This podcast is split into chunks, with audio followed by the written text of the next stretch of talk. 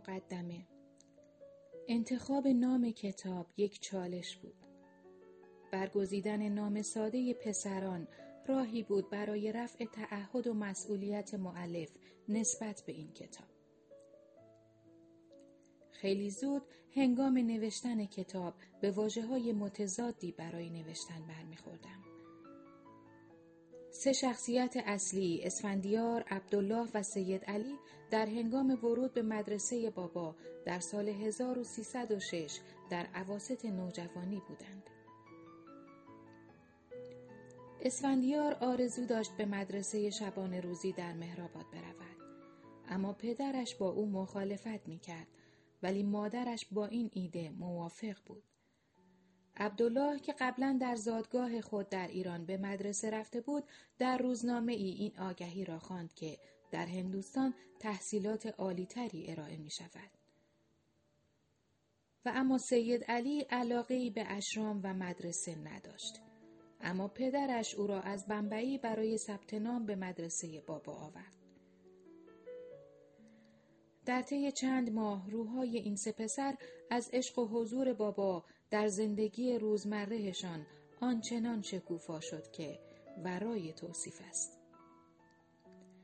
از همان روزهای نخست تدریس آکادمی مهرشرام نتوانست در قلب این سه نوجوان جای بگیرد. و بابا از همان موقع این سه پسر را با زندگی و آثار و سخنان استادان بزرگ معنوی گذشته آماده کرد. بابا امید داشت که ترکیبی کامل از دل و ذهن را در آنها القا کند.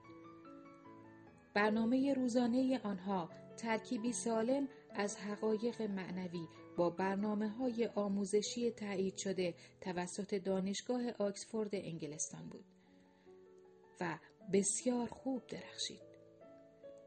اسفندیار اولین کسی بود که علاقهش را از برنامه آموزشی آکادمی از دست داد. زیرا تحت تأثیر شاعر و عارف ایرانی سعدی که اشعاری برای یافتن خدا سروده بود قرار گرفت. اندکی بعد عبدالله و سید علی هم همین حال را پیدا کردند.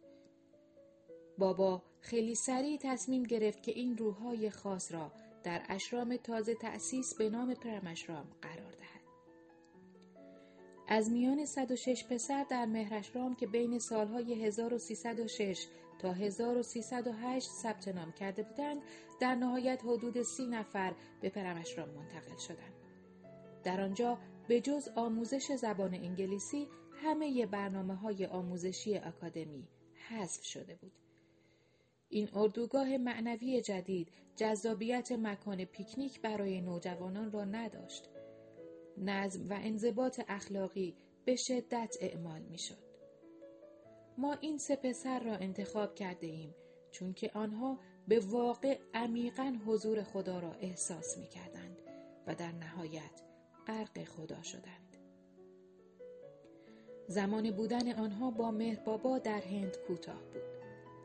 عبدالله با بابا در هند و ایران سفر کرد و به طور فیزیکی از مرشد معنوی بعد از 27 ماه برای همیشه جدا شد. سید علی همراه بابا به سفرهای خارج از هند می رفت و سرانجام به طور فیزیکی از خدا انسان در فروردین سال 1314 جدا شد. جدایی جسمانی اهمیتی ندارد زیرا تماس و تأثیر ماندگار بابا و راهنمایی همیشگیش بر روی این سه پسر باعث شده بود که زندگی آنها را شکل بدهد.